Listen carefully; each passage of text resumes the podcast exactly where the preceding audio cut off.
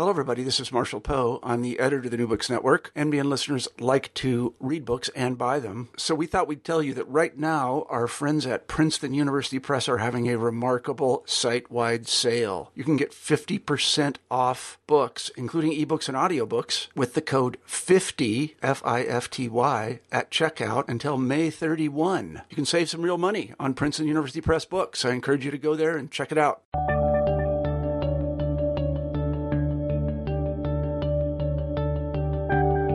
Hello, everybody, and welcome back to New Books in History. I'm Marshall Poe, your host. Each week we pick a new history book that we find particularly interesting, and we interview the author of that book. This week I'm happy to say we have Gary Bruce on the show, and we'll be talking about his new book, The Firm The Inside Story of the Stasi. You've probably heard of the Stasi, that is the East German secret police. If you've seen the movie The Lives of Others, you will have seen a depiction of the Stasi. I would not say, having read Gary's terrific book, that it is an entirely accurate depiction. In some ways it is, in some ways it isn't. Uh, what Gary shows is that the Stasi, for all that it was a formidable surveillance apparatus, really was kind of clay footed. Their basic problem was that there was nothing for them to uncover because there was no East German resistance to the Communist Party or to the cause of communism. People didn't like particularly the fact that sausage was expensive or that they couldn't take vacations to East Germany, at least very easily. But to think that there was an organized opposition, well, that was a kind of paranoia. But the Stasi grew and grew, and they gave the impression that they watched everybody, which in a sense did the same work as watching everyone. That's really all you need to do. In any event, Gary has written a terrific book, and I really enjoyed reading it, and I enjoyed talking to him. So, without further ado, here's the interview. Hi, Gary. Hello, Marshall. How are you today? Very well, thank you. Good. Um, I should tell our listeners that we have Gary Bruce on the show today, coming to us from Waterloo, Canada, and we'll be talking about his terrific new book, The Firm The Inside Story of the Stasi. I, um, I really like this book a lot. Uh, Gary interviewed a lot of people. Uh, people who were in the Stasi and uh, informants for the Stasi and that kind of thing, and and uh, and that really I, I, think enriched the presentation. You know, uh, unfortunately, when people die, they take most of the information they have in their heads with them, and we should thank Gary for going and getting some of this information from these people because it paints a really interesting and I, I think a kind of counterintuitive, revelatory picture of the Stasi. Because well, we'll talk about this during the interview because I didn't really understand what the Stasi was about. Of course, then pretty much everything I knew came from um, Jean le Carre novels, so that's not, not, not, such a good source. But Gary, why don't you uh, begin the interview by telling us a little bit about yourself? Sure. Um, well, I'll go uh, fairly far back. Uh, my father was involved in shipping, and so we we lived in a lot of ports when I was growing up. And uh, my parents, for example, lived in uh, in Quebec City and Montreal before I was born, uh, and then they moved to Duluth, Minnesota, where I was born. So I'm actually an American citizen, um, which is which is wonderful when it comes time for me to travel into the United States. But up here in Canada, I don't always boast about it.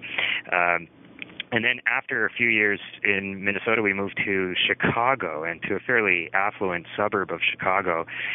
We were there only a short time, and then uh, I'm sure my parents. I was I was just a little kid, but I'm sure my parents experienced some cultural version of the Bends because they moved from Chicago, Illinois, to a very small town in francophone Quebec uh, called Port Cartier. You know, it's also uh, it was on the St. Lawrence River, and as the name suggests, also a port uh, where my dad continued his shipping work. So that's where I grew up. I grew up in uh, in the very far north of Quebec, uh, getting close to the to the Labrador really? border. Um, it was uh, uh, it was an interesting port. It was um, it, it was primarily served the iron ore mines in northern Quebec, um, but half the port was for the iron ore mines. The other half was a uh, grain uh, port. So there was an elevator there that took the grain from the uh, prairies and transferred it to overseas ships.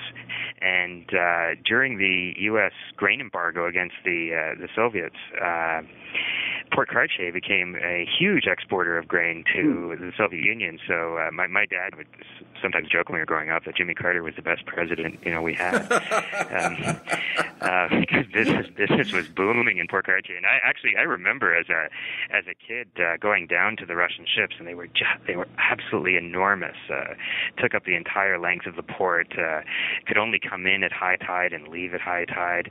Um, and uh, the Russian captains always brought us little pins and and things of Lenin and what have you. So Yeah, we, I, yeah. I still have I still have some of those. Um, anyway, so that's sort of, sort of uh, my childhood, and then uh, I went to university uh, outside of Quebec. I started my studies at uh, Queen's University in Kingston, Ontario, uh, where I was actually a chemistry major, uh, and that lasted about uh, about two years, I'd say. But I was always interested in history. I was from from high school and right through uh, the first two years of university. I still took history courses, and then I, I just finally decided that I was I might as well uh, follow my passion. Um, as much as I, I, found elements of chemistry quite interesting, I, I decided to switch over to history. And uh, at that point, I began to acquire German because I had always been interested in, in German history, just in, in high school and what have you. It seemed so compelling, um, uh, especially the, the Second World War, the Nazi era. I suppose that's typical. Um, and uh, so I started to acquire German, and it just moved on from there. At, uh, at masters, I went to the University of New Brunswick, um, uh, which is uh, on the eastern coast of Canada, and then uh, for PhD, I went to McGill in Montreal, Mhm. and uh, so I was a little bit of returning home to my home province of Quebec, and I worked there with uh, uh, an absolutely wonderful mentor named uh, Peter Hoffmann Mhm. who you might know from the Yeah. uh, uh, the work on the German resistance to Hitler and the Stauffenberg assassination attempt, and uh, well, it was a little bit in the news with the movie Valkyrie. Mhm. And uh, one of the things that I appreciated, uh, one of the many things that I appreciated about uh, uh, Peter Hoffmann's supervision was his uh, absolute meticulous attention to detail. Mhm. And I think that uh, you know, he really instilled in me that idea that history is a dialogue between the small and the big. But you have to get the small right. Mhm. You have to get the details right. Uh, otherwise, that dialogue breaks down. And so uh, I was trained very much in close attention to the documents, very, very uh, typical Rankian approach to history. Mhm. And uh, if you read any of Peter Hoffmann's material, you'll see it's exactly like that. It's meticulous, it's detailed, it's uh, uh, it's absolutely accurate, and uh, that really uh, rubbed off on me. Uh, so that's the kind of uh, material that I that, that I uh, uh, work with, uh, the kind that I'm comfortable with, and the, and the type of methodology that I like to employ. Mhm. Um, one of the things that uh, uh, Peter Hoffmann works on is, is, is resistance uh, in the Third Reich, but I was interested when I started at McGill in doing uh, slightly different sort of resistance in Eastern Germany. So after the war, uh, Peter Hoffmann, of course, is a resistance scholar, so he was very comfortable supervising that topic, and the timing was good as far as the archives go because I started at McGill in 1993, and uh, that was just really just a year or two after the Stasi archives opened, and some of the material from the East was really becoming accessible. Mhm. Uh, so it was a gold mine of material, and uh, I began, I guess, in the archives in uh, Berlin and in other of the eastern provinces in 1994. I think, I, yeah, that's when I moved to Berlin, and I lived there, and I, I worked on my dissertation there. Um, so that's that was that was how I got into the topic of East German history in the first place. It was just uh, the timing was very good as far as the archives becoming open. Mhm. Mhm. And how did you come to write uh, a book about the Stasi itself? Yeah, it's, it's interesting. When I when I was doing my first book, which was on uh, uh, opposition in East Germany, and I looked at uh, uh, some of these groups, these underground groups that worked in Eastern Germany right after the war, uh, 1945 till well, maybe they peter out in the late 50s, um, and uh, they're, they're very uh, poorly researched, and not many people, certainly in the general public, would know about these groups. Uh, social democrats went underground and handed out pamphlets and things, and uh, one of the major ones was uh, a group called Fighting Group Against Inhumanity, and uh, they were based in West Berlin, uh, and they they engaged in low-level sabotage. They would, you know, they'd blow up the occasional statue or something like that. Certainly, certainly spreading pamphlets around trying to instigate unrest. Uh, the leader of that uh, fighting group against inhumanity eventually went on to found a museum in West Berlin that almost every North American student backpacker visits, which is the, check, the Checkpoint Charlie Museum, which Yeah. has all those um, great stories of these wild escapes from East Germany. Um, so uh, anyway, so so I was working on those groups And uh, to do so, I looked at the Stasi files because they were the ones who were hunting those groups. And uh, I, I realized that there was uh, an incredible, incredible amount of information uh, contained in those files. So for my next project, I knew I wanted to work more or less exclusively with the Stasi files. Mm-hmm. And uh, I was really influenced as well by a book by um, William Sheridan Allen. Uh, perhaps you know it. It's, a, it's a, the classic Nazi seizure of power, where he looks at uh, the establishment of the Nazi regime in a small town. I, I don't know if I'm sorry to interrupt. I don't know if that book's read anymore, but in my day, and I think in your day too, it was. Yeah, everybody was, had read that book by the time they got there. Yeah, yeah. Yeah, I mean it's it's a great it's a great read. You know, you get kind of get to know yeah, the, it really is a great book. Yeah, the bookstore owner who's the first Nazi in town and what have yeah. you. Um, and I thought to myself, you know, there's not something similar for uh, East Germany, sort of what life's in a small town in East Germany. Um, and then I did some more digging, and I found that the Stasi, uh, which had these county offices in uh, the 217 counties of East Germany, um, that those county offices were actually more important in monitoring the population than uh, the headquarters in Berlin or even the regional offices in the, uh, uh, you know, what were the 15 regions of East Germany. Um, in fact, those county offices ran more informants. They ran just over 50% of the informants uh, than the other offices combined.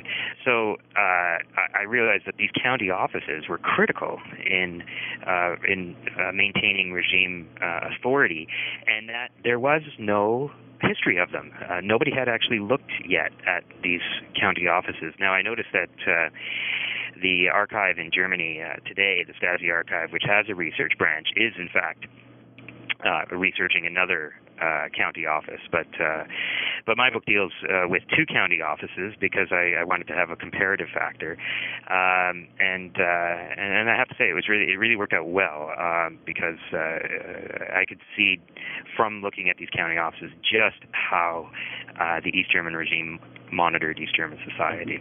Let me um, stop you right there and ask a couple of questions that I think our listeners will uh, want answered. And I'm sorry if they see if they seem sort of simplistic, but they just occur to me. One is, sure. Uh, why was something like the Stasi set up after the Second World War? And the background to that question is, you would think the Germans had had enough of secret police. And then the the second question is, why after the Stasi was uh, dismantled? Um, did they not completely destroy all of their archives? Why does anything survive? So maybe you could take those in one too. You see how they're kind of related in a way, yeah. Mm-hmm, mm-hmm, mm-hmm. Uh, I would say to answer the first question about why was the Stasi established in the first place is that there is a there is a transition period. So it's not established right away. It's established in 1950, um, on February 8, 1950. So this is in fact the 60th anniversary of the founding of the Stasi, and uh, so there was an intervening five years. And in the early scholarship, uh, especially in the uh, uh, from the West German uh, from West German scholars, there was this thought that the Stasi was the Red Gestapo. You know, that simply the Gestapo had uh, uh, changed its hat and become the Stasi. And we now know uh, definitively that that is not the case, that the Stasi was founded um, basically from scratch, that there's one thing that the, you know, the, the, the communists hated the capitalists, that's for sure, but they hated the fascists even more. So they, they, they sure as, as heck were not going to have fascists in their secret police. Um, so there, there, are essentially no Gestapo officers who are taken in to the Stasi. Uh, that said, they did use some um, people with a, a fascist past, uh, some some uh, guards at concentration camps as informants. So they kind of used the blackmail card against them. Uh, so th- so there wasn't the same kind of trepidation about using a a former Gestapo or former SS as an informant, but there certainly was as a regular um, regular officer in the Stasi. Um, it was founded uh, in 1950, still relatively small, um, but primarily as a, a protector of the uh, embryonic economy and the, and the, and the new uh, state-run economy that was being established. Uh, there was concern about saboteurs or those who would not, uh, who would ruin the new economy. Uh, so there was there was that kind of premise. The important thing, though, is that it was really uh, a creature of the Soviets. So the KGB was intimately involved in the establishment of the Stasi. Uh, in fact, it, it, it ran the Stasi um, for the first good many years. Uh, it had so-called advisors in the Stasi, but they were really the ones who were running the show. Um, and so it was the Soviets did desire uh, a, a German uh, sort of indigenous German presence to monitor East German society. Um, first, ostensibly with uh, the economy in mind, but then, of course, it expanded to uh, to political opponents and, and just general uh, surveillance. So, uh, how much how much the the Germans noticed it at first? Know, probably not so much. And certainly after 1953, with that uh, massive uprising that sweeps through East Germany, uh, there is uh, more of a of a Stasi presence. The Stasi grows, becomes quite large by 1971, and then of course um, by 1989 is the uh, largest secret police per capita in world history. Um, so I would say it's a little more gradual uh, mm-hmm. at the beginning, but certainly, uh, uh, yeah, it's a experiencing the Hitler dictatorship and then the communist dictatorship. Well, the truth of the matter is, yes, people people had had enough. People did not want that again, and uh, we witnessed the largest exodus in history, with uh, mm-hmm. uh, one in six East Germans leaving East Germany for West Germany, and uh, that leads, of course, to the building of the Berlin Wall in August 1961. Mm-hmm. Mm-hmm. Um, to the second question, why why didn't they just destroy it all? You know, they they came closer than people think. Uh, because of the mammoth collection that's remained, I think we we sometimes are sort of bewildered that uh, uh, that uh, they didn't destroy more. Um, there are about uh, 180 kilometers of documents in the archives. I know it's, it's astonishing. I don't know whether it would be about 120 120 miles. Um, absolute uh, huge collection, and that doesn't include uh, all of the other things. For example, the uh, um, the recordings, the tape recordings that they had. Uh, also, huge numbers of those. Uh, the scent rags, you know, what the Stasi used. If you've ever seen the movie The, the Lives of Others, you know, where they take a scent from a potential opponent so that they can uh, present it to dogs to track down the person who were to go underground. Um, all that stuff is also in the Stasi archives, so it's just an absolutely mammoth collection. Um, but there are there are uh, parts of it that were completely destroyed, and one was the foreign espionage uh, material. So the the Markus Wolf's famed foreign espionage branch of the Stasi, uh, all of the material was destroyed. We do have bits and pieces of uh, uh, informant names and and uh, cover names and what have you that ended up in the states and have been transferred back to Germany, but we don't have the material itself. The documents have been destroyed. Um, that was agreed to by the citizens as well, the citizens committees in 1989. They just felt that that material was um, was dangerous, uh, that it could fall into the wrong hands, and uh, so the citizens committees themselves agreed with the Stasi that they could destroy that. So they were, in, way, in many ways, um, accomplices. Yeah, I just I, I, just wanted to point out to people. Um, you you make this point in the book, and you, you talk about it at some length. And, and, I think there's a good reason for it. We usually don't think about kind of truth and reconciliation in the Western context, but the fact of the matter is, these archives uh, contain lists of people who were informants for the regime, people that today would not have been looked upon in a very favorable light, and some of them are your brother uh, and wife and, and cousin. And so yeah. there's good reason to be worried about letting this information out.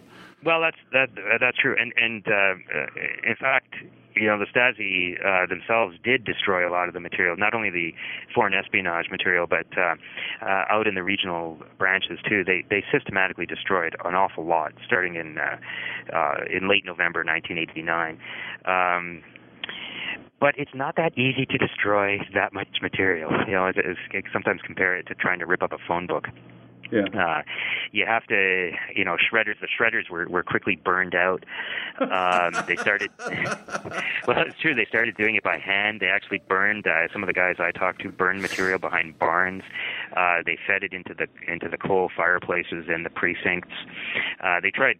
They did try to destroy material, uh, but uh, there was just so much of it that uh, they couldn't get through very much by the time the citizens themselves stormed uh, stormed the Stasi buildings in December 1989, and then in January 1990 they stormed the main headquarters in Berlin, and they secured the archival material themselves. Mm-hmm. Uh, uh, some citizens talked about in their town how the the destruction of the material, the burning of the material, made it seem like it was snowing. You know, all the little particles, mm-hmm. paper particles in the air, uh, and that's that's sort of the, the level of destruction that was taking place.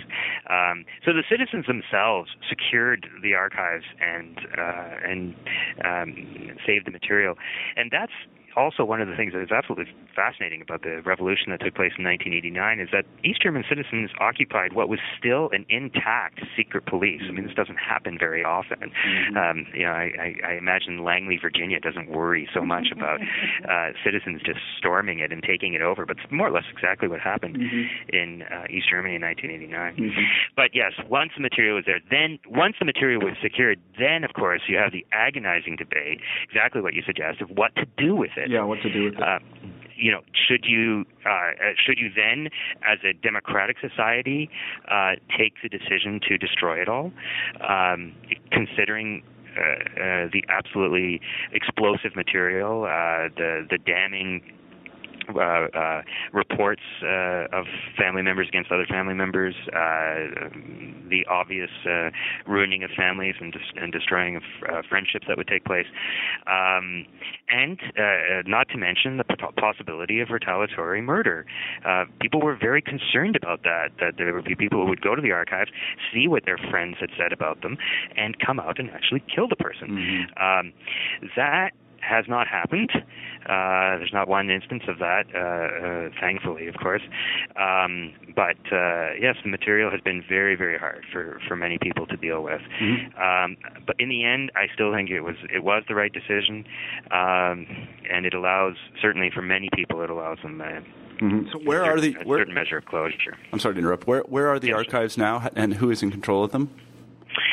So uh, almost immediately. So even before Germany uh, unified in 1990, uh, East Germany itself now with a with a freely elected first freely elected government in its history, uh, which took place in March 1990, um, they decided that they would establish a special commission for the Stasi files.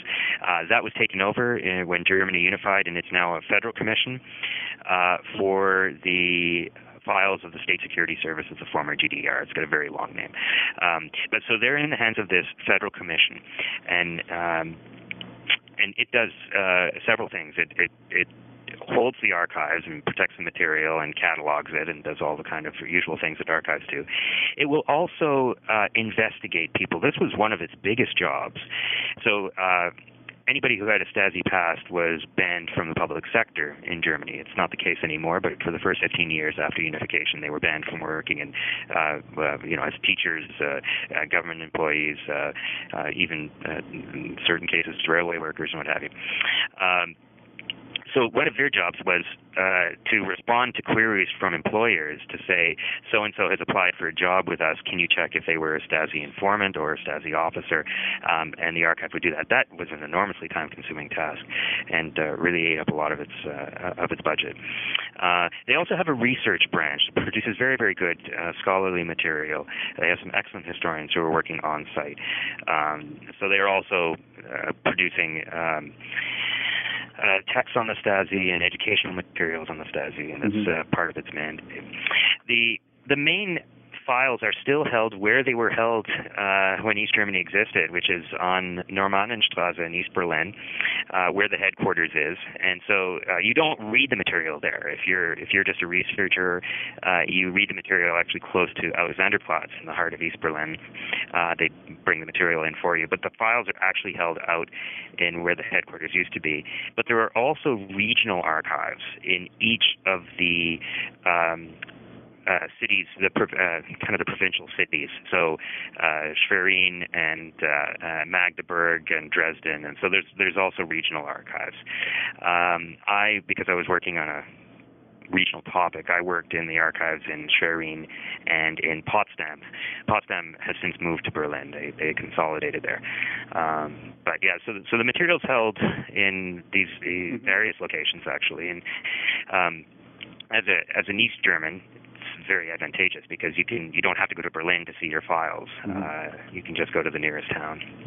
I see. So you picked two uh, small districts. I I think we would call them something like counties here in the Yeah, United States. yeah, yeah. Uh, and Mhm. and uh, they were. I, I think I, I don't have the book in front of me, but it's Perleberg and and Gransee. Is what? Yeah, yeah Is that right? Yeah, Yeah. yeah, that's right. Uh, Maybe yeah. you could talk to us a little bit about where they are and what they're like. Oh yeah, well the the, the question I encounter, uh, particularly from Germans, when I mention that I studied uh, Gransee and Perleberg, uh, the usual answer or query I get is, uh, you know, what in God's name possessed you to study Gransee and Perleberg? Um, I get these- that. I get that a lot here in Iowa. Don't worry. These are out of the way places. Uh, there's really no real distinguishing feature to them. So, for example, I mean, historians are often interested in uh, hotbeds of revolution. So, a place with a university or a particularly sensitive industry, like uh, the uh, the optics works in Jena, for example, um. Um, have some micro studies of those places. Uh, but Gransee Perleberg, there's really uh, not much to them. Um, uh, Perleberg is uh, the county of Perleberg is almost exactly halfway between Berlin and Hamburg, and uh, it has uh, two main cities: Perleberg, which is an administrative center, and then a working a working class town of uh, Wittenberge. And Wittenberge has a couple industries in it. Uh, it has a sewing machine factory, used to be a Singer sewing machine factory, uh, and in the East German times, it produced a sewing machine called Veritas that was very well known in East Germany. In fact, was uh, of decent enough quality that could be exported uh, both to the West and to the Soviet Union. Um, also had a uh, uh, synthetic uh, synthetic oil plant, so so uh, margarine and uh, you know cottonseed oil plant, that kind of thing. Um, also, a very large rail works uh, that's still there. Uh, the other three main factories in town have since closed. Uh, so it was, it, it was a little little more of a working class than than Perleberg. Um, but uh, no no uh, real uh, sensitive sites uh, as Mhm. such. Granze uh, is northwest, uh, excuse me, slightly northeast of Berlin. Um, also, not much uh, there apart from uh, today. Uh, tourists might find their way there because uh, there is Ravensbrück, which is a former concentration camp uh, for female inmates. Also run, uh, well, at least some of the guards were female there. Most of them were female there. Um, so it's of, of, interest to historians because of the gender presence. Um, and there were a lot of military bases in Gransee. There were Soviet military bases and East German military bases. So the, the Stasi was, uh, I would say, a little more nervous in Gransee than it was in other places because of this very, very strong military presence. Um, but apart from that, uh, there's no real distinguishing features. I have to say they they are quite quite beautiful areas. It's uh, it's very flat there. It's in the North German plain. Mhm. Uh, there's great cycling uh, today. They're really trying to build their economies around cycling. In fact, uh, Gransee, the uh, the Berlin Copenhagen. Bike path goes It's right past Gransee, goes right past the Ravensbrück uh, con- former concentration camp, uh, Hmm. and so there's uh, there's a, there's a little bit of a tourist industry growing up around cycling in the areas today. Um, but you, you know, if pressed, I would say they're they're a little bit depressed after uh, certainly after some of the changes that occurred when the wall fell and the industries closed, and they're trying to reinvent themselves. Um, but the uh, the Elbe River goes uh, quite close to uh, to Wittenberge. Uh, it actually goes uh, right it's right along Wittenber- Wittenberge, and then um, yeah, drifts away. But it's uh, it is a striking strikingly beautiful area, and it's uh, uh, for many East Germans uh, they they sort of find their way up there as a as a weekend away from Berlin. Mm-hmm, mm-hmm. I see. So let, us actually uh, begin the story of um, a kind of Stasi career, because in, in, a way, what you do is a sort of prosopography. It's, not, it's not quite in the statistical sense, but uh, you, you, you, talk to people who were uh, involved with the uh, Stasi in one way or another. So let's let's begin a career at the beginning. How, how did you um, make your way into the Stasi as an agent? How did they recruit people? Well, it changed over time.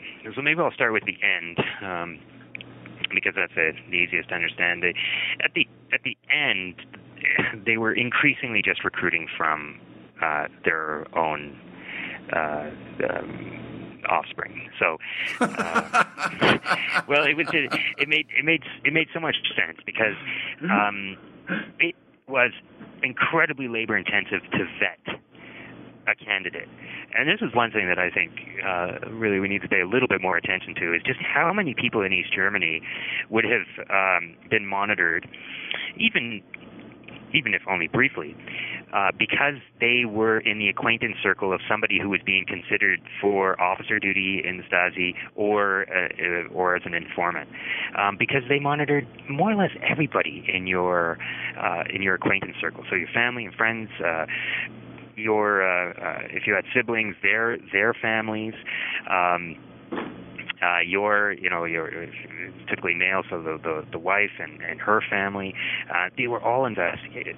Now that was so labor intensive that as the years went on, they realized that most of that work would already have been done. Um, and so, if you took the son or daughter of a of a Stasi officer, then you really saved yourself a lot of work because you already had vetted mm-hmm. most of the family. Um, so that's increasingly what they did. Just like the mafia. What's that? I say just like the mafia. Yeah. you think about it, yeah. That's right.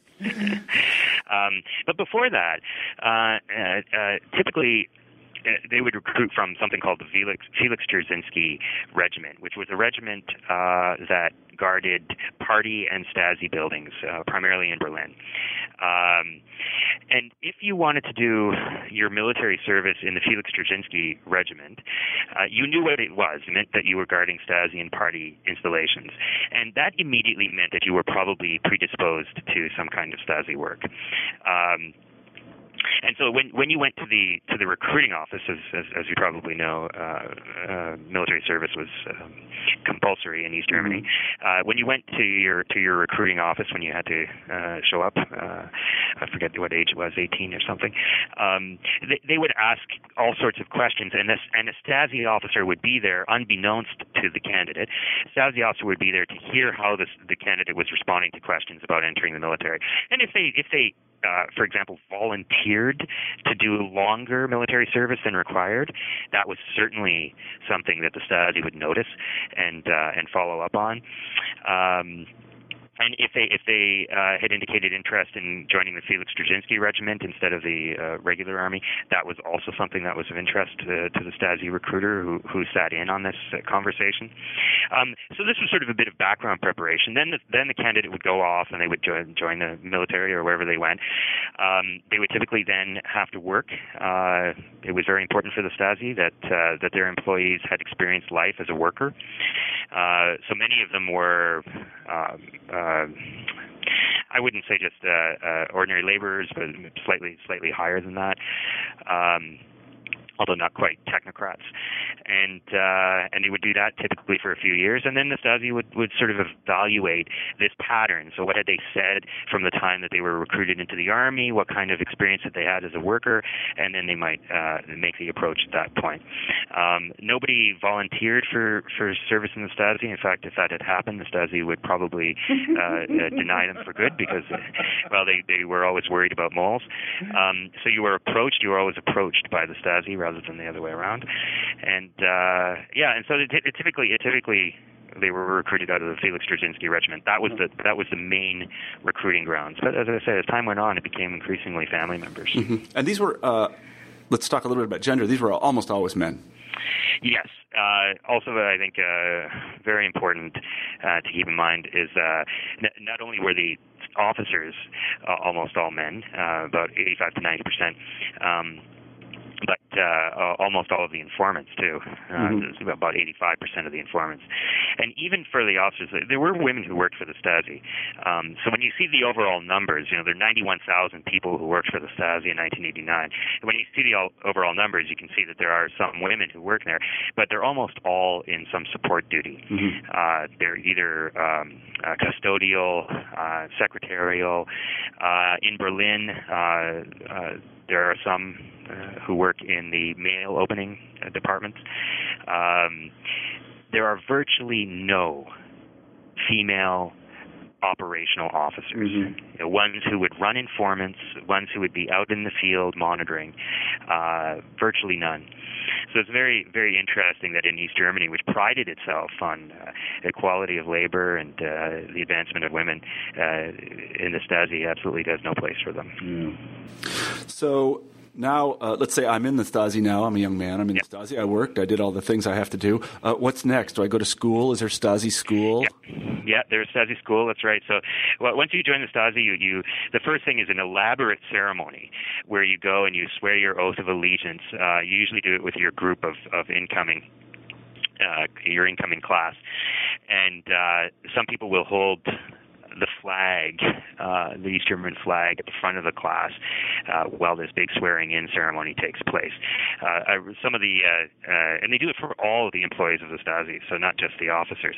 Um, and some of the secretaries that I interviewed thought this was really intimidating. You know that they they just join the join the Stasi for a job to you know to transcribe a few things. The next thing they're swearing this oath of allegiance in front of a sea of East German flags. Um, so you did that, and then you, you know you typically read up on on directives and uh, uh, case studies, uh, uh, particularly. Um, exemplary uh, operations that had happened in the Stasi and especially in your district. Um, and uh, and then before you went to before you went to school, you typically engaged in some very low level uh, surveillance that almost everybody in the office would make fun of you for. Um, so you know you would have to sit in your trabby outside the train station and uh, you know tick off who was coming and going. Um, you would have to uh, you know again some of this vetting that took place. Uh, um, you just have to sit and, and monitor somebody whose job, let's say, would take them in, in contact with the West, uh, maybe a truck driver or something like that. Um, you just have to sit and, and, and monitor their comings and goings. I mean, completely boring, completely mundane. Uh, before you moved up and, and started running informants and having what would for them be more interesting work. Um, there were several schools that the Stasi had. The Stasi had specialized schools, for example, in foreign language training. Um, and they had a school in Gransee. Now that's just coincidence, by the way, that they actually have the school in the district that I studied. But uh, a lot of a lot of Stasi officers would know Gransee from going to school there, um, which uh, uh, typically taught them things about uh, Russian history, uh, taught them about uh, uh, the history of the secret police, uh, communism, uh, you know, the, the problems of the Western world. Um, sort of a base a base knowledge in uh, in Marxism and uh, uh, the secret police history, I would say. Mm-hmm. Um, and that was and, and that was something that that uh, almost all the officers did at a base level. Then they had the more sophisticated uh, school that was in Potsdam. Uh, the Stasi College of Law, uh, euphemistically named, and there there they got into much more detailed um, things about operations. They wrote dissertations, for example. It was a four-year course. Um, most of them had to move there to do it. You could do it a little bit by distance education, but uh, most of them had to move uh, to Potsdam and, and stay there for the duration. Um, and uh, these theses are absolutely fascinating. They're they're one of the great collections I think in the Stasi archive. Is all the theses that were written, uh, all the dissertations that were written by Stasi officers at this uh, so-called Stasi College of Law, um, and they're very detailed operational uh, issues, not like the you know general questions of Marxism, for example, at uh, Mhm. at the Gransee School. And it's just a um, yeah, it's uh, interesting. I, I, one of the officers that I interviewed, uh, he was telling me that Markus Wolf um, Mm-hmm. came to as one of the guest lecturers uh, at this at this school, and uh, you know he just sat there at the front with no notes. This this this, this Stasi officer was very impressed, that Markus Wolf would sit there with no notes and just talk about um, you know talk about uh, uh, how how one engages in uh, in espionage. Um, and he talked for hours on end. Mm-hmm. So, uh, all right, now I've gone to school and everything. Do I get to run informants now? Do I get to find informants? Co-workers, Yeah. I think they're Mitarbeitern or something. Right, What do they call right, them? yeah, yeah, yeah. Unofficial, unofficial coworkers uh, is the is the uh, exact translation. And it's interesting when I when I talk to the Stasi officers, they still think of them that way. they think of them as as really as coworkers, not as not as, uh, as somebody they were running to yeah. to monitor, but these actual like colleagues, you know, partners in arms. And, um, and some of them are, are, are still in touch with them. Uh, um, just as an aside, one of the one of the people that I interviewed is a uh, he was definitely the most remorseful. I would say the only one who was really remorseful at all about what he had done. He, he regretted it, and after the wall fell, he uh, reinvented himself. He went to school for three years and he became a physiotherapist. Uh, it's a very successful physiotherapy practice on the main square in one of the towns, and uh, uh, and, so, and some of his patients are his former informants. Mm-hmm. It's very strange that you know they come in and and and you know he puts ice on their knee and they talk about the old days. Um, anyway, uh, uh, uh, so yeah, so once you've once you've kind of done uh, the base training uh, and you begin to move up the ranks, you you do you are put in charge of informants. And at first, your roster would be quite small. Um, yeah, maybe you know, under 10. Um, but as as time goes on and you build it up, and uh, till towards the end, uh, you typically run 25 to 30 informants, which of course is a huge roster uh, of informants. I mean, there's something certainly something of a law of diminishing returns coming in, mm-hmm. into effect um, because it's hard to meet with them. Uh, you just don't have the time in the day. Mm-hmm. Um, and then you know you, some of them are better than others, and so you try to bring the other ones along, and it's it's just increasing, increasingly time consuming. Uh, so once you once you become what they called a, an, an informant running officer, you were you were moving up through the ranks.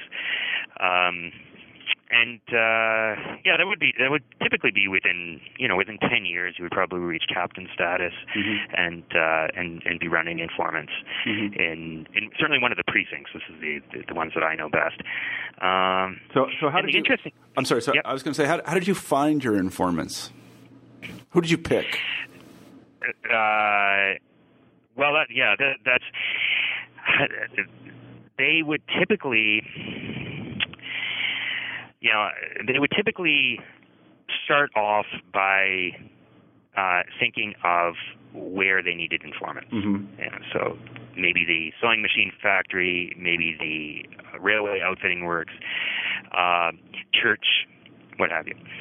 Uh, and then they would investigate that situation to see who might be uh, a reasonable candidate for an informant. Uh, how would they do that? They would talk with the factory boss. They would talk with the school principal. Um, churches were harder, of course, because they couldn't. Um, uh, they didn't have sort of ready-made informants in there, uh, like they would in a factory or a school mm-hmm. or something. Um, now that was that was sort of the ideal, but the reality was very different. Uh, and this is one of the points that I make is that this sort of what looks like targeted surveillance um, really breaks down because frequently they would take somebody who uh, you know they didn't they didn't necessarily need uh, in a certain site. Um, you know, if, if for example, if a school principal ever said, uh, which they often did, I think that this uh, individual would be a good candidate for as an informant, the Stasi would leap at that regardless of whether the school they thought was a particularly strategic site or something that needed to be monitored, they would leap at it because I mean this was a young informant. Um, and they and they needed to uh, to be aware of what was happening. So they would they would take that.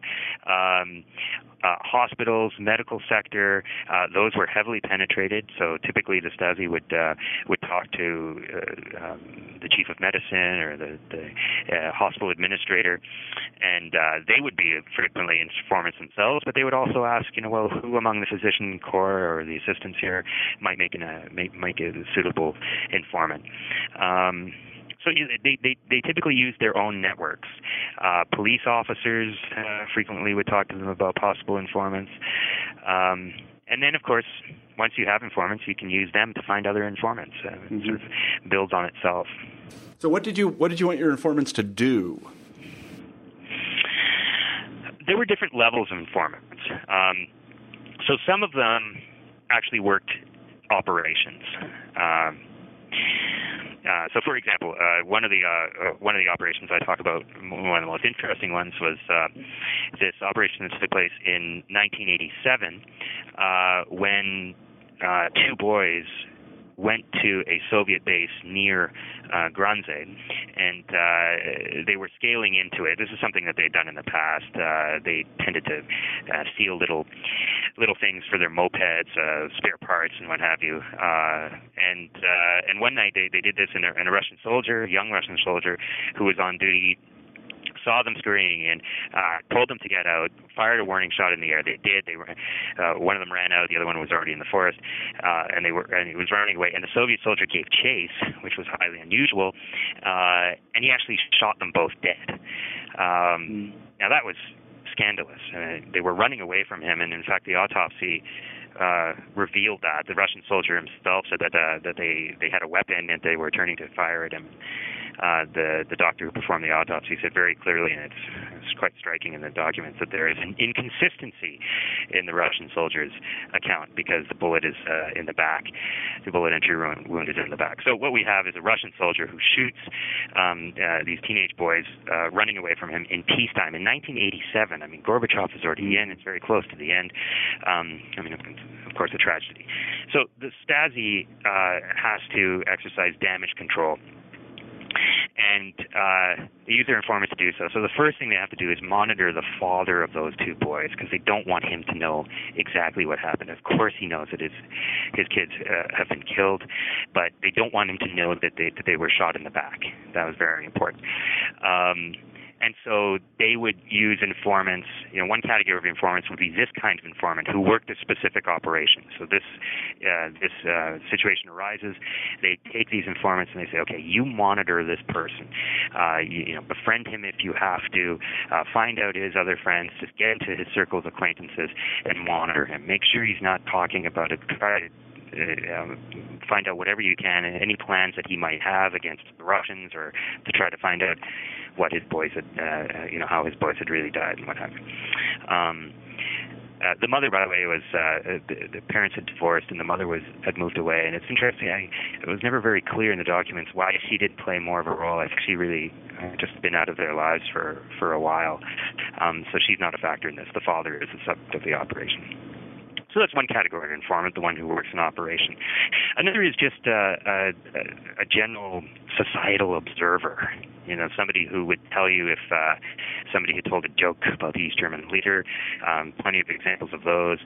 Um, you know, if they had overheard something in a pub, um, if, uh, uh, especially in the earlier days, I mean, in the 1950s and 1960s, the documents are just rife with these absolutely um, what seemed to me innocuous observations by the informants. Uh, you know, so and so was talking to a woman uh, on the phone at his workplace. Well, the guy was married. it turned out to be his wife. um, there was, uh, uh, uh, you know, somebody else. Uh, um, was doing the rounds with one of these computer, uh, excuse me, calculator games. You know, if you multiply Erich Honecker's phone number by uh, the year that the Communist Party was founded, and you divide it by you know those games, you turn it upside down, and what did it say? It's a Scheiße, you know, in, in German. Well, this was duly reported. You know, innocuous, but, but again, the Stasi investigates it. Um, one of the Stasi informants they had worked at a movie theater the uh, the illustriously named Alhambra movie theater. Wow. Yeah, I know. Um, and so he worked at the Alhambra movie theater, and uh, and he would just report on who came to the movies. Um, you know, he uh, you know came with long hair. That was very suspicious. Uh, you know, other kids were kind of hooting and hollering at some point. I mean, the kind of thing that would go on here, and nobody would really pay much mind to it. Mm-hmm. Um, but the Stasi instigates it. Mm-hmm. Um, uh, interesting. One of the one of the funny things there was uh, there's a, a movie that they wanted to show, but it had some scene about the Prague Spring in it. Uh, you know, from 1968, and so they asked their informant to clip out that scene um, well, of course, he clips out the wrong scene.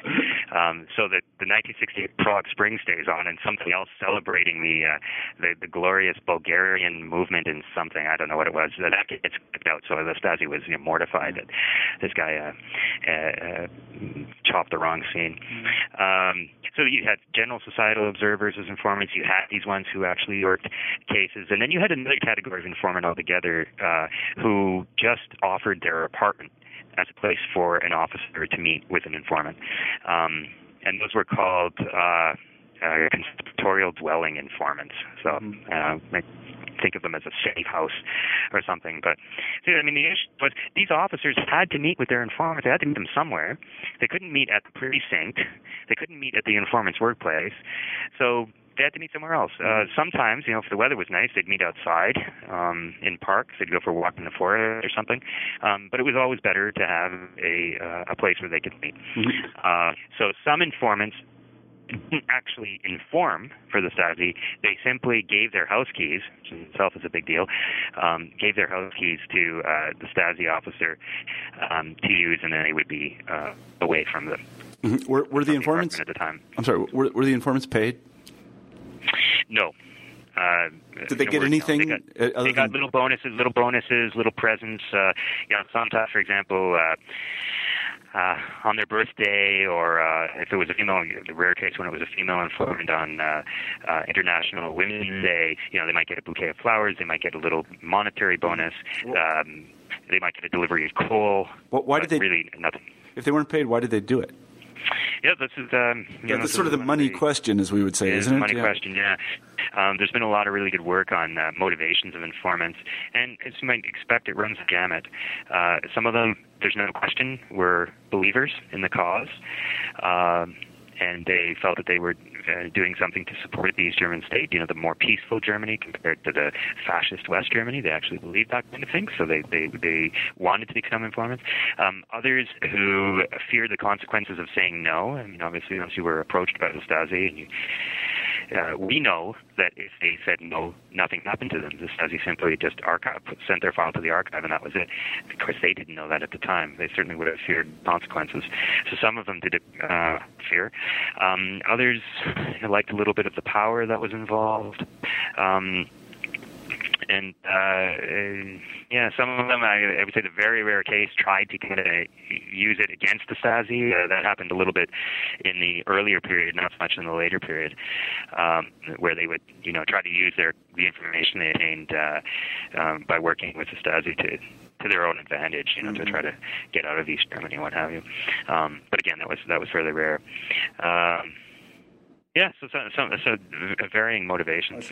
So let me I, let me ask the following question because I, I, just find it fascinating. It, and I may be reading this wrong, and you, as a student of the opposition or lack thereof, can, can answer this. I think um, uh, we were talking a few weeks ago to um, Steve Kotkin, who uh, sort of studied the the nineteen. Um, uh, the events of 1989, the revolutions of 1980. We also talked to Padraic Kenney on the show, and, and one oh, of the things that um, that seems clear to me, at, least both of them sort of said that with the exception of Poland, there was no organized opposition anywhere in Eastern Europe after the 1950s.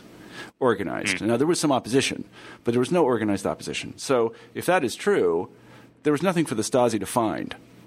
Yet they continued to look. So, how are we to understand this? That year after year, I mean, you have people that you interview who say, I worked for 20 years, I never found anything, but, uh, you know, X was screwing yeah. Y's wife. Pardon my French. Right. Yeah. Right. Uh, so, exactly. No. Uh, yeah, um, and that that is that is a very interesting refrain from the Stasi officers that I interviewed. That this sort of disillusionment that sets in. They expected to find the saboteurs. You know, they actually expected to find the the wreckers. You know, the ones who were going in and and deliberately wrecking um, production. Or uh, you know, one of the ones that I talk about, which I think is kind of kind of funny, is that you know they they they heard that there were.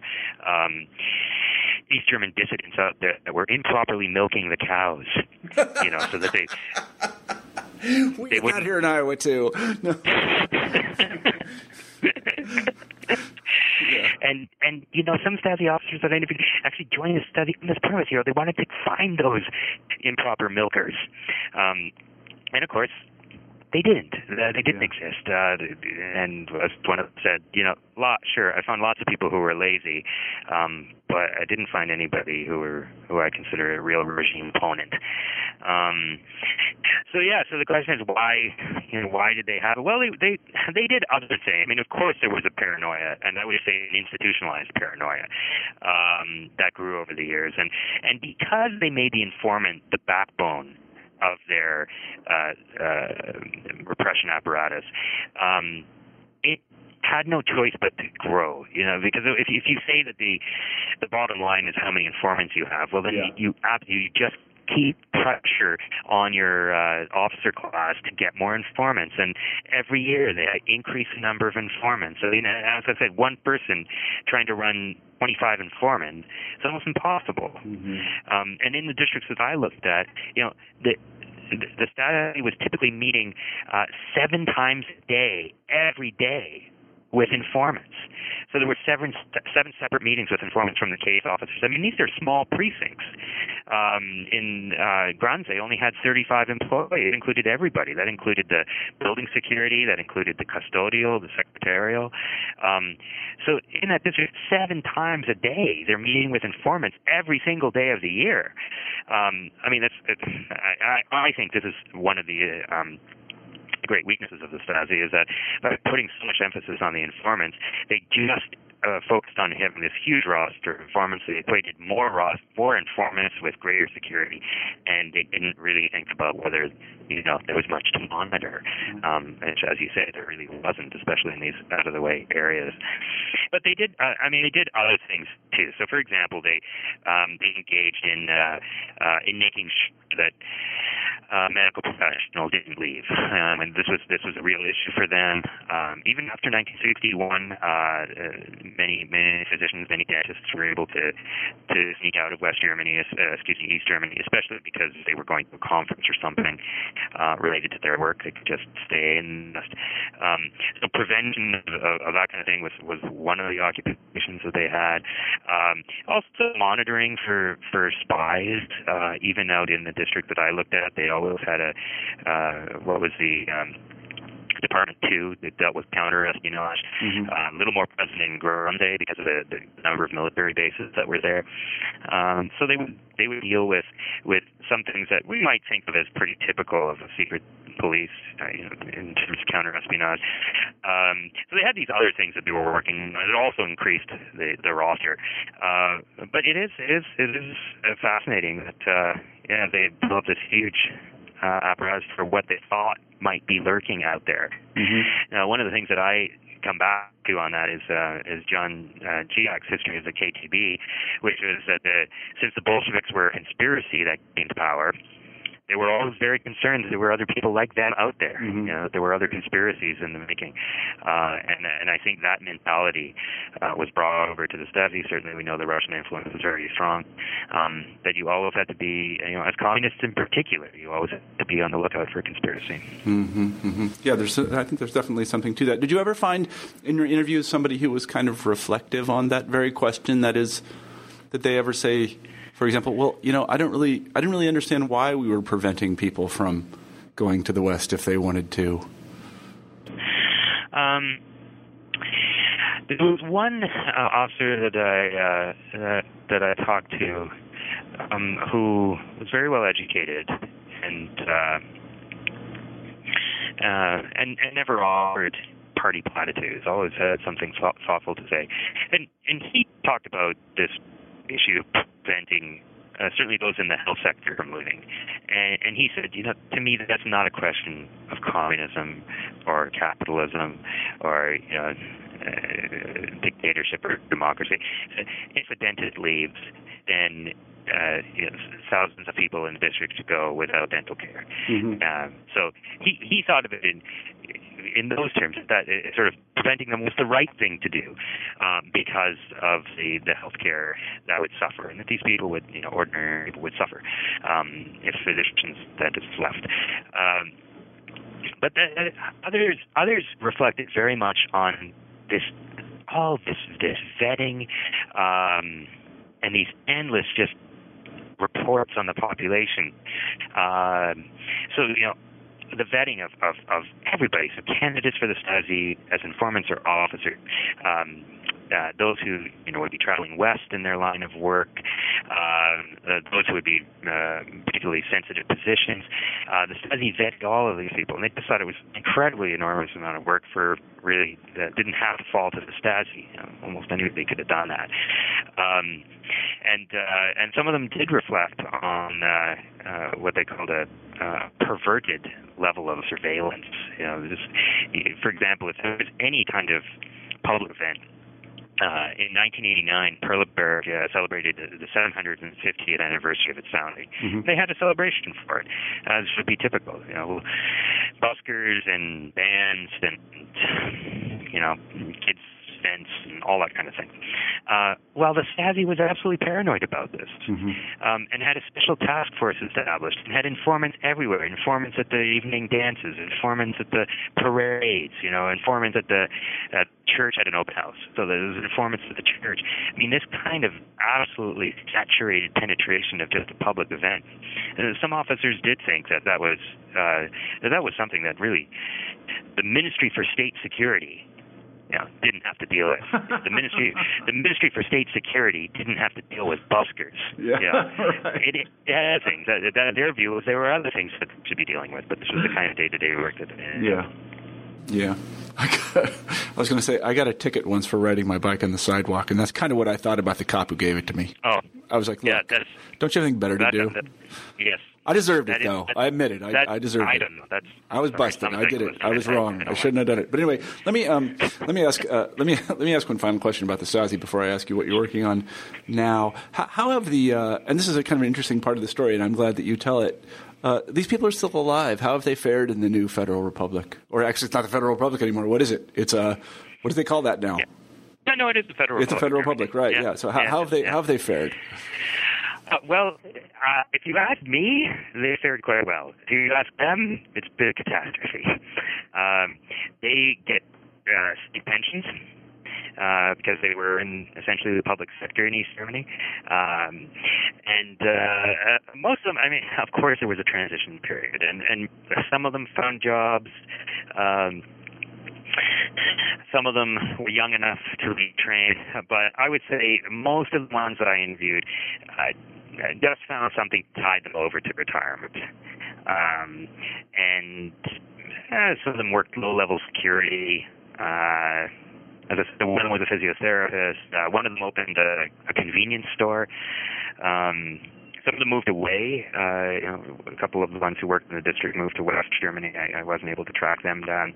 One of them uh, moved to Sweden. Um, another one who worked in the district had a had a um, terrible demise. He got involved in drugs and uh, ended up being murdered in Hamburg. Um, but yeah, for for the most part, I mean, they they've they've adjusted. Um, I think they're. Uh, I interviewed most of them in their in their home setting. They all seem comfortable. Uh, they have decent places to live and um, sort of surrounded by nice things. Um, they tend to spend most of their time with their family. Uh, very few of them talk about Stasi anymore with really anybody. Um, uh, one of them, uh, you know, his kid continued to deny it. His father worked for the Stasi when they're out in public. Um, but uh, you know, for the most part, you know, they're not they're not completely down and out. Uh, they've just gone on with life, and for the most part, it's been it's been a, a, a decent, maybe again not as not as lucrative uh, a job as one the one had, but it's been a decent living, and and they're quite comfortable now. Mhm. Um, some of them, the, the younger ones, there was one younger. I mean, he uh, he started a transportation company uh, with somebody who actually worked in an office with him, um, and. Uh, But yeah, the, and, the, and, reason, and, the, the reason I ask this is they a lot of them in, in your interviews, um, and we're about to run out of time, but because I, want you to deal with this quickly. In the interviews, a lot of them were afraid they were going to be strung up from uh, lampposts in nineteen. Oh yeah, yeah, right. yeah. I, I mean, a lot of them were very worried uh, about retaliation.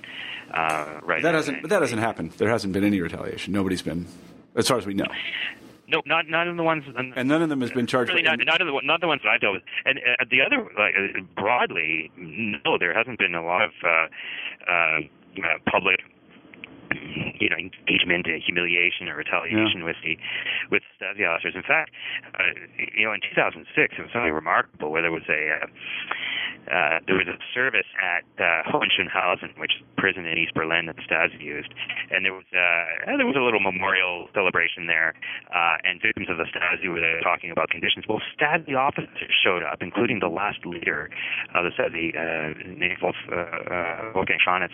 Uh, he showed up. They showed up at this uh, commemorative service for the victims of the Stasi and challenged them, challenged the victims, and said, "Well, you know, there wasn't abuse in the Stasi prison, and there wasn't this, and you're making it up." I mean, it's incredible affront uh, to those who had suffered under the Stasi.